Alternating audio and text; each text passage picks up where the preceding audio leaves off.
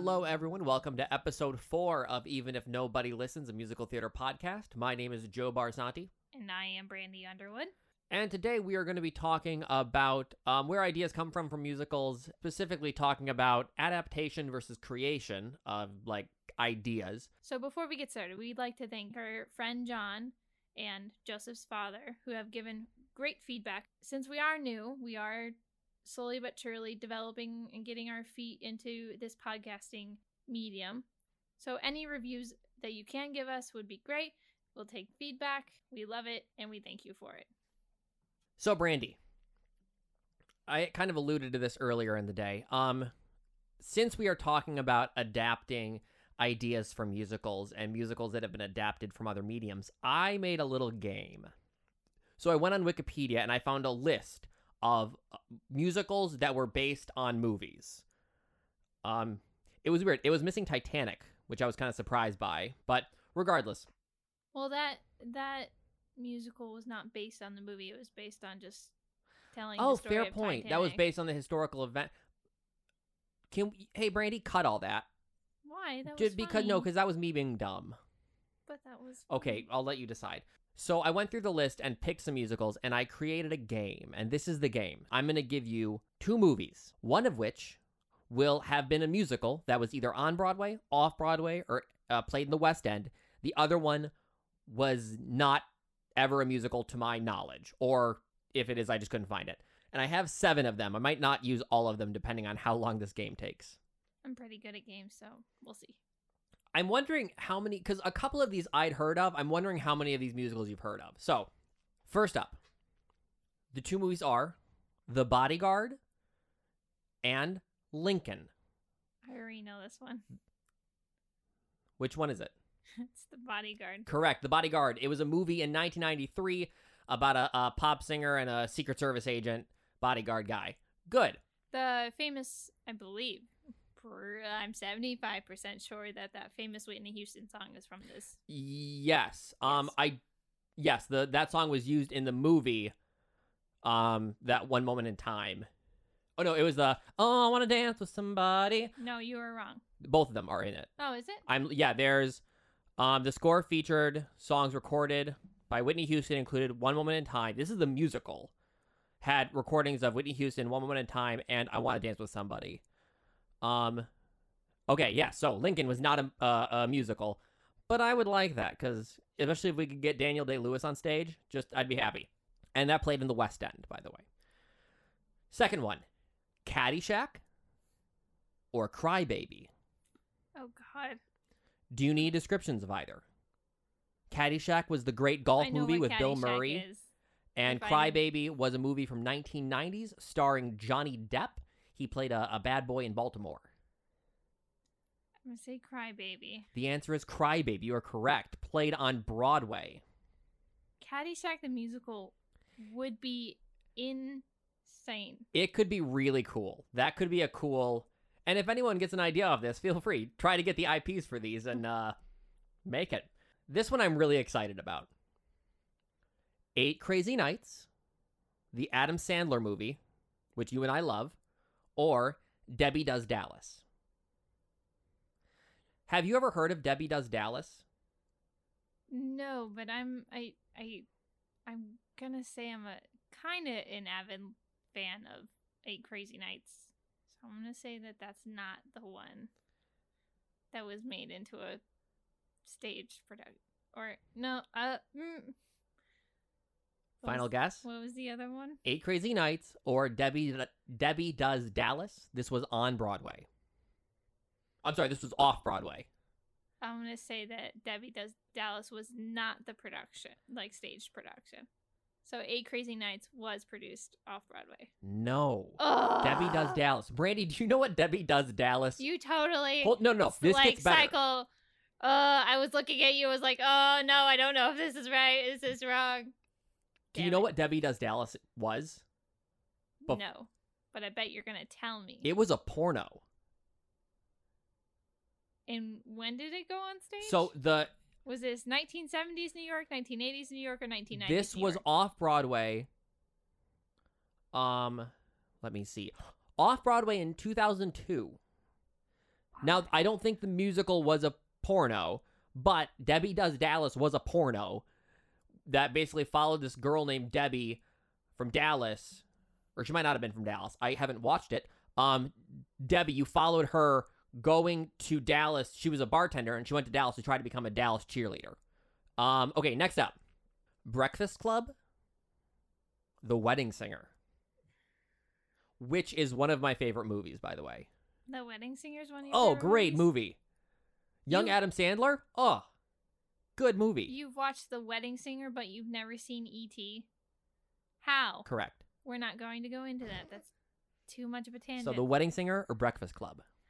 This was on Broadway. I believe The Wedding Singer was on Broadway. Correct. Wedding Singer was on Broadway. Um, last one. Ready? Gone with the Wind or Schindler's List? Which one? This Gone was in the, the West Wind. End. Gone with the Wind. Correct. Gone with the Wind. These are easy. Well, I mean, I tried. I thought it'd be a fun game. You know, not everyone might not might not know. After doing that game, uh, let's talk about a bit a bit about adapting. So, Brand, can you give a, a short synopsis of like what adapting is for musical theater? Adapting is taking any IP, intellectual, Intellectual property. property. and either including parts, taking out parts, and putting it on stage or writing it for stage or writing it. So, taking something that wasn't for theater and making it their theater, or taking something that wasn't a musical and making it a musical. correct for this application and this podcast. So I mean, yeah, like those things we went through. There's a big list. I mean, obviously, the list I have is over. Let's see, how many is it? Two hundred and two shows that are based off of movies. And I mean, going through this, there's some that like I knew the movies. I was familiar with the movies. Some of them I didn't. I mean, they created a Back to the Future musical, which I think is still in development over the West End, if memory serves me right. Beetlejuice, obviously. Big Fish, Big with Tom Hanks, uh, was on Broadway for like two weeks. Um, but there were also a handful of ones that I didn't know were movies. Um, you might have known this. I didn't know band the band's visit was a movie. I didn't know that one either. Yeah, like uh, band's visit, and the other one. I might have like heard that when the Tonys were going on. See, I thought it was a I thought it was a book for some reason, but the other one that I was really surprised by, and I might be stupid, I didn't know Waitress was a movie. Hmm. Yeah, I, I just didn't know that. That's odd that waitress. Yeah, I I didn't know that. uh, Yeah. yeah. Was the Wiz a movie? The Wiz was a movie. The Wiz, that was a movie, Movie first. first. But I argue it's different because it was a movie musical. So it was taking a movie musical because the the movie and the stage show from memory are pretty similar. So I think that's a little different than taking something like Beetlejuice okay, yeah. I mean, it's it. I but then how do you categorize like Frozen or Rocky or? I think we'll get it. Well, I think I think Frozen and Rocky are in different categories, but we will get into that. I think we will get into that. But so last week I got to do a um, workshop Zoom meeting thing with some musical theater people, and um, one of the things that I, I took away from it was this idea of when you're creating an idea or want to write a musical, is it better to adapt or to create a new idea? So I, I just wanted to talk about that a little bit. So Bran, in your mind, what are the advantages to creating your own story and creating your own idea? I think the advantages are that it teaches you a different set of skills comparatively to adapting a piece because it's commonly harder to kind of create and sell your own world generally. Very much, yeah. Like with adaptations, you already have a basis, you already have an audience that has somewhat of a knowledge of the story or the intellectual property that you are using and telling your story through. So that's kind of the two different schools of thought with them is like one's not easier in a way that it's just in craft, but it's just taking something someone's already familiar with, whereas you have to convince and tell your story in a heightened way if you're creating something to have them come along on your journey. True. And I mean, you know, on the other side of that, the advantages, you kind of mentioned this, but advantages to adaptation are some of the work's already done for you. the plot points are there. You know, there's a story arc that's already there you can use. Also, people, if you're using a property that people know, people have heard of it. What are some disadvantages you see to creating your own like new idea? So you have to think of a lot of different elements differently than you do with adapting because you have to create all from scratch. Like story, um, plot points, how the story relates to the plot points, and how the character arcs, developments Yeah. relate to each other, how the characters, how even the characters relate to each other, not even their developments. Um, where, or where with adaptations, it's just slightly different. Yeah, and I you know, and it's funny because like if you look at the disadvantages of adaptations, um, there's I think there's two big ones. You know, one of them is just because you have a known IP and people know it, that's not an advantage all the time. If people have an expectation of what they're going to see and they see something different, you know, they might take less fondly to it. And the second thing, obviously, is you know, copyright and copyright protection and intellectual property and all that stuff that you don't have the right necessarily to that you don't have the right to you know write the musical for Fahrenheit 451 just because you want to. You got to get rights for it. But And here's the thing: you could totally write that, right? You there's nothing Oh, yeah, there's nothing stopping you stopping- from writing for Yeah. Fahrenheit 451. The moment that gets in your way is the fact, okay, I take my finished thing, and I want to go either produce it or publish it or send it to an agent. That's the moment that it's like, okay, do I weigh the risk of not being able to get the rights to do it, um, or just write it to learn something, and maybe down the road something happens and you do and and it's funny because I've heard I've heard stories on both sides of this where people have written the whole, whole show and you know they talk to the people who own the property and they say no you're not doing that but positive story um green day american idiot the, Fun the Home was also another one. What? Fun Home was also another one. They were like wanting to write the story, wanting to take the graphic novel and turn it into a play. They went to Alison Bechdel and she was like, "Yeah, sure. I don't know how you're going to do it, but yeah." yeah and green green day was was similar where they wrote all the music they wrote the i'm pretty sure they wrote a, a good chunk of the show and they brought it to green day and green day was like sure do it why not like they were totally happy for it um so i want to talk about adaptation like good and bad like adaptations we've seen. What's your favorite um musical that's that's was adapted from something? So like movies books anything like that.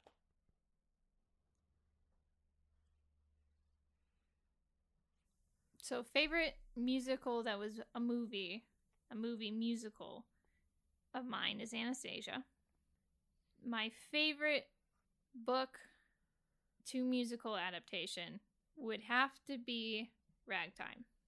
yeah no that's that's a fair point that's a fair one um i think i don't i actually don't read a lot ragtime is one of my favorite musicals but You should definitely read the book. I have it right there.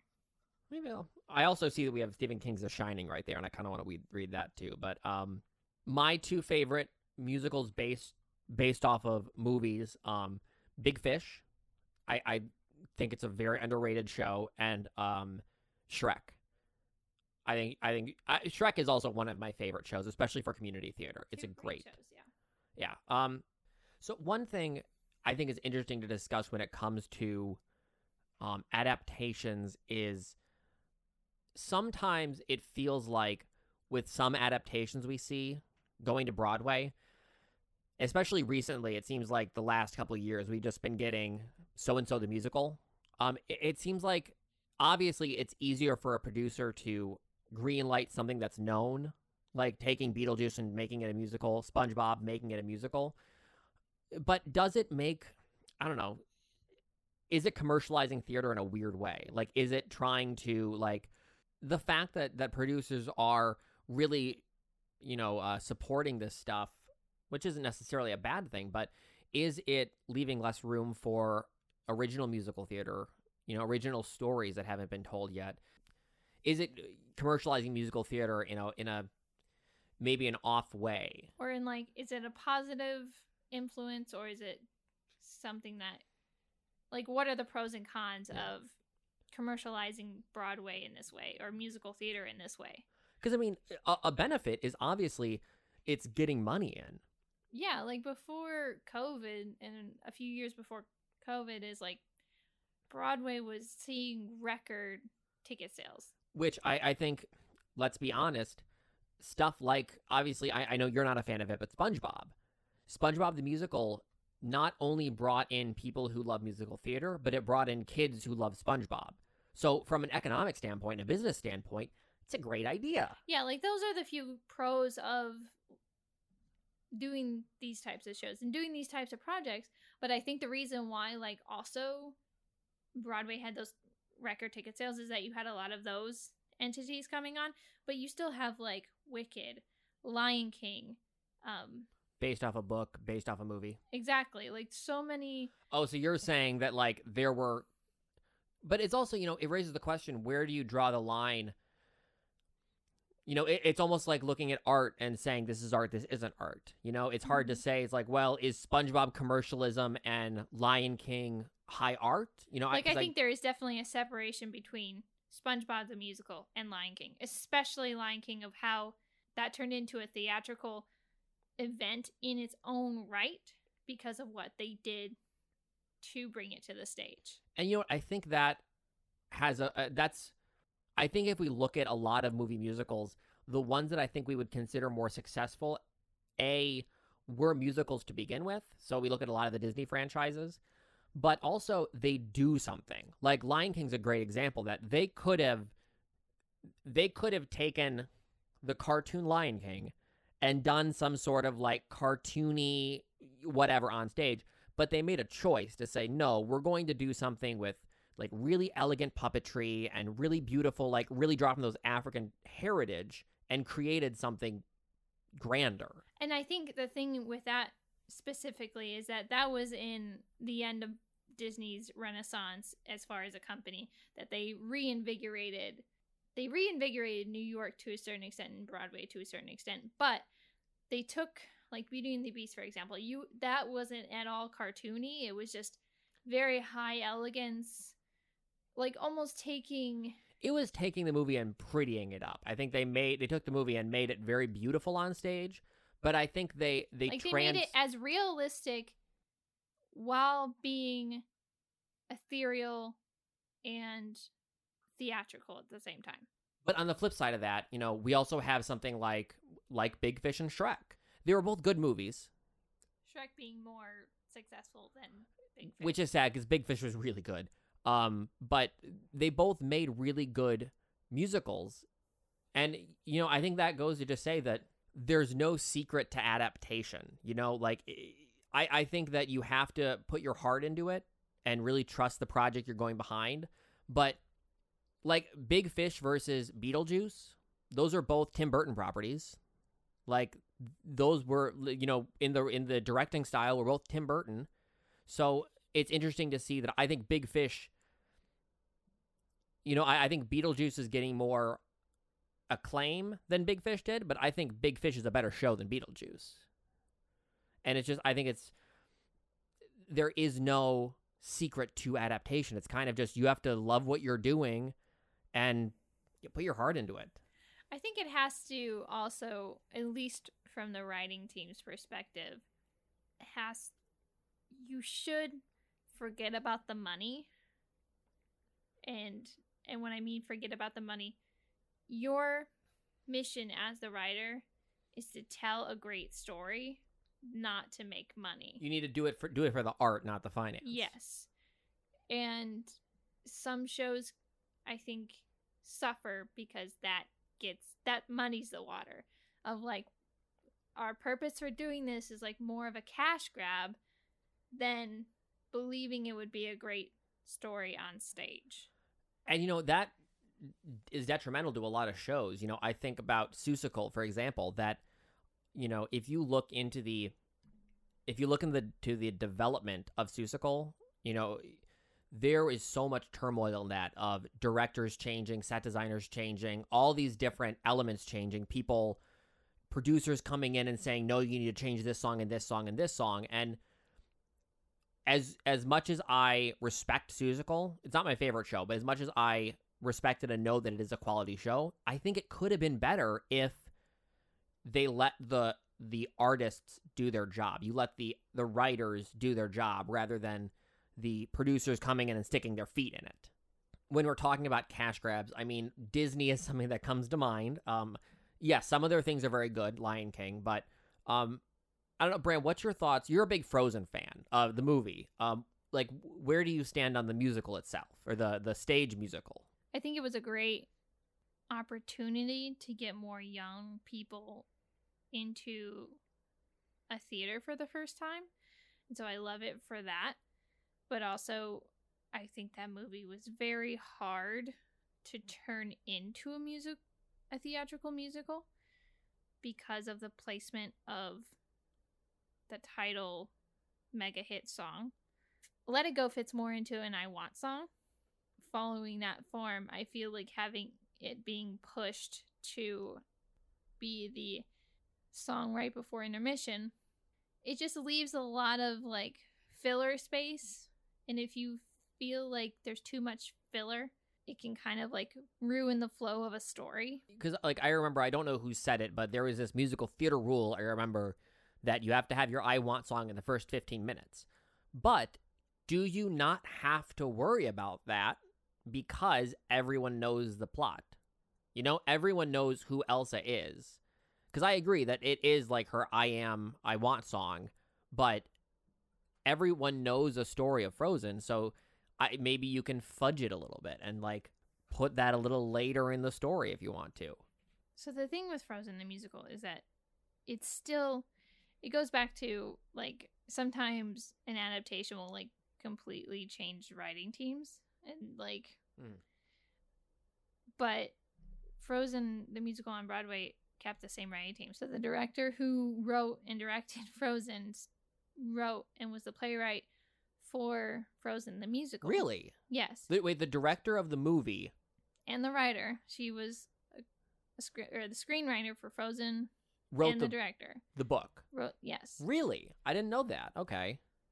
So like it it kept the same people, even like the Lopez's were the composers and the lyricist. So And they also added numbers for the show.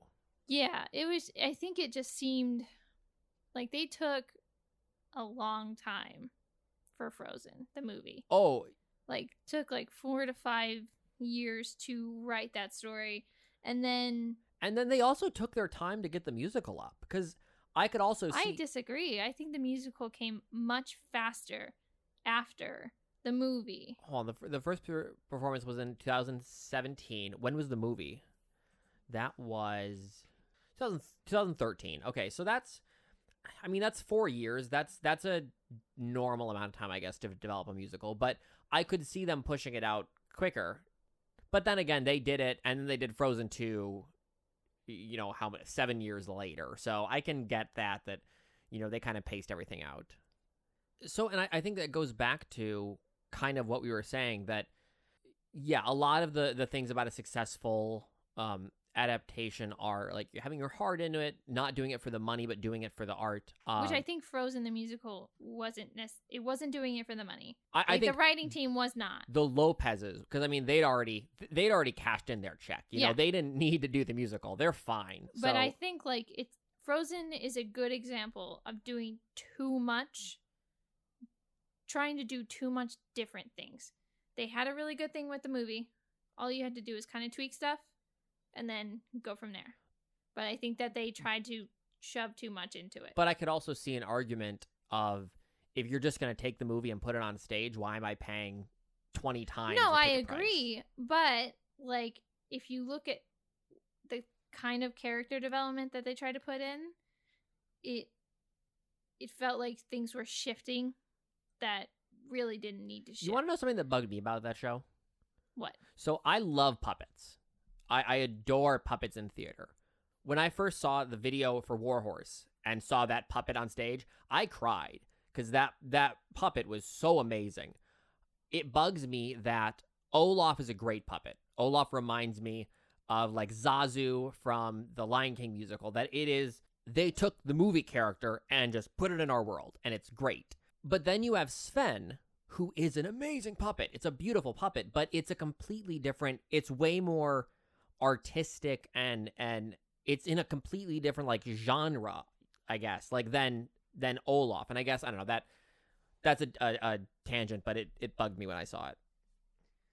Yeah, so Frozen Frozen. Yeah, so Frozen the musical.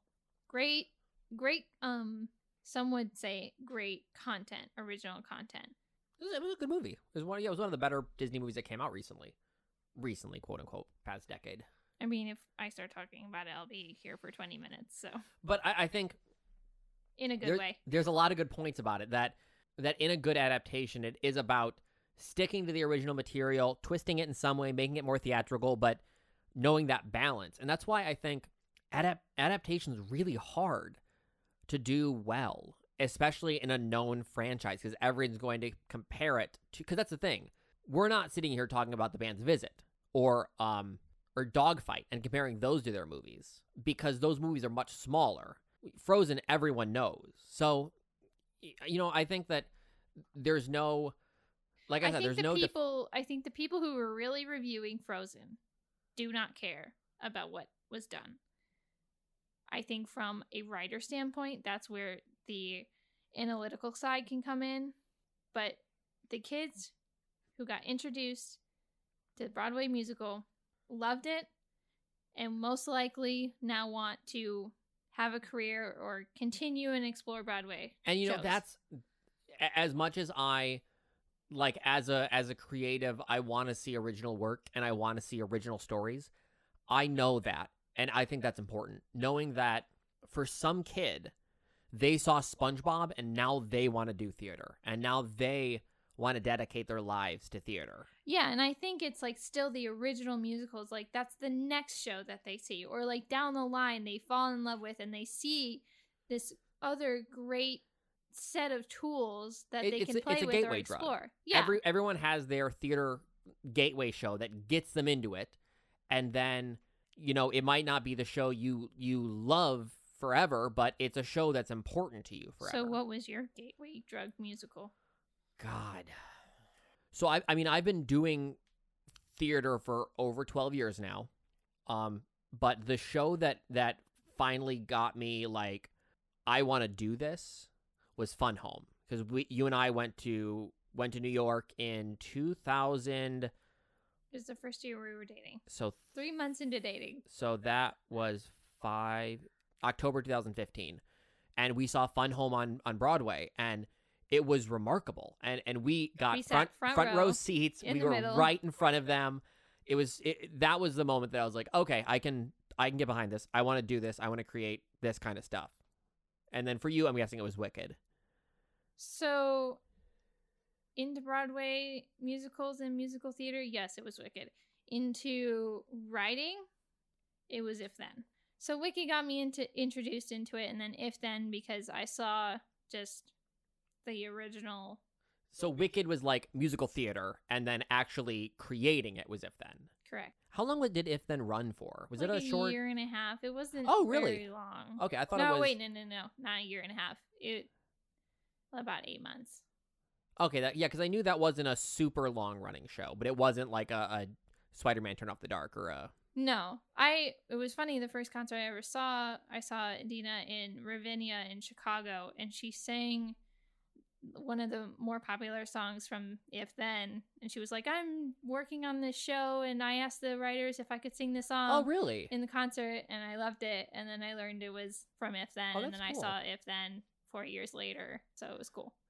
I'm really sad. We're like 40 minutes into recording. I don't know how long this is edited down to, but I just now for the first time mentioned Spider-Man, and I that's a whole nother conversation of like, was that done for art, art for art's sake or art for money's sake? But you know, I think that's, I think we can start wrapping it up there. You know, adaptation is easier and harder than creating your own story, but there are benefits to it. But I think you have to have your heart in it. You have your heart has to be in the right place as a writer to do adaptation well. I think if it's a story, for example, one story that I like really, I'm more of a darker tone writer. One story I am feeling so compelled to write is based off of the book Room. And that's a super dark, super sad book and movie, but the context of the story Not the Tommy Wiseau room. This is a different room. The This room with is- Brie Larson. Yeah. So that movie just feels like I don't know if it's a musical. I think it might be more of a play, but I see it very theatrically moving and cathartic. so I think the the big thing here is that like if you know that picking adaptation or creation creating your own idea neither one's going to be easier they, they all have their challenges but I think if you are going the route of adaptation assuming you have rights to do it if it's not in public domain it's all about having your heart in it and and as a writer believing in the story and not doing it for a cash grab you know But also have like you have to love this story. It has to mean. Oh yeah, you have to to you have to your your heart has to be 100% in it. You have to believe in the project but also love the the content cuz I mean if you're going to live with it for a year or two, you got to love it. Do you know they made a Bend It Like Beckham musical? Like the soccer movie? See, that's another one of those things. It feels like what kind of what what is that? See, I now I would recommend anyone interested in this topic Google musicals based on movies. There's a Wikipedia list of all of them, and, and there was some. There was another one. Um, there was a movie, a musical based off the movie Giant Killer Sharks. It didn't go to Broadway, but like there's some crazy things in here. So I think we should wrap this up because we'll keep talking about this for another hour, and I don't think we want to make an episode that long yet. So, thank you all for listening to episode four of Even If No One Listens. Uh, if you have any comments, question, reviews, you can leave them on our iTunes page, Spotify page. We appreciate any ratings you leave. We also have our social medias Facebook, Instagram, all that jazz. We really appreciate any comments you can give and like we said at the beginning, we're feeling our way through this. So And we're doing this, we started this because we just wanted want to talk about this. stuff. Yeah, we leave every time we leave a show, we are talking about it for the, you know, next couple days and we love talking about the theory behind theater and ideas behind it. So, this is just a way for us to have fun and, you know, structure a, a conversation and a debate between us. So, you know, if people enjoy this, we really we're glad we want to hear it and we'd love to hear any feedback, topics, potential future shows, anything you want to throw at us. So if you want to get in touch with us, you can find us on all the social medias Facebook, Instagram, even if no one listens. Our theme music is by myself, Shameless plug. and we will see you all next week.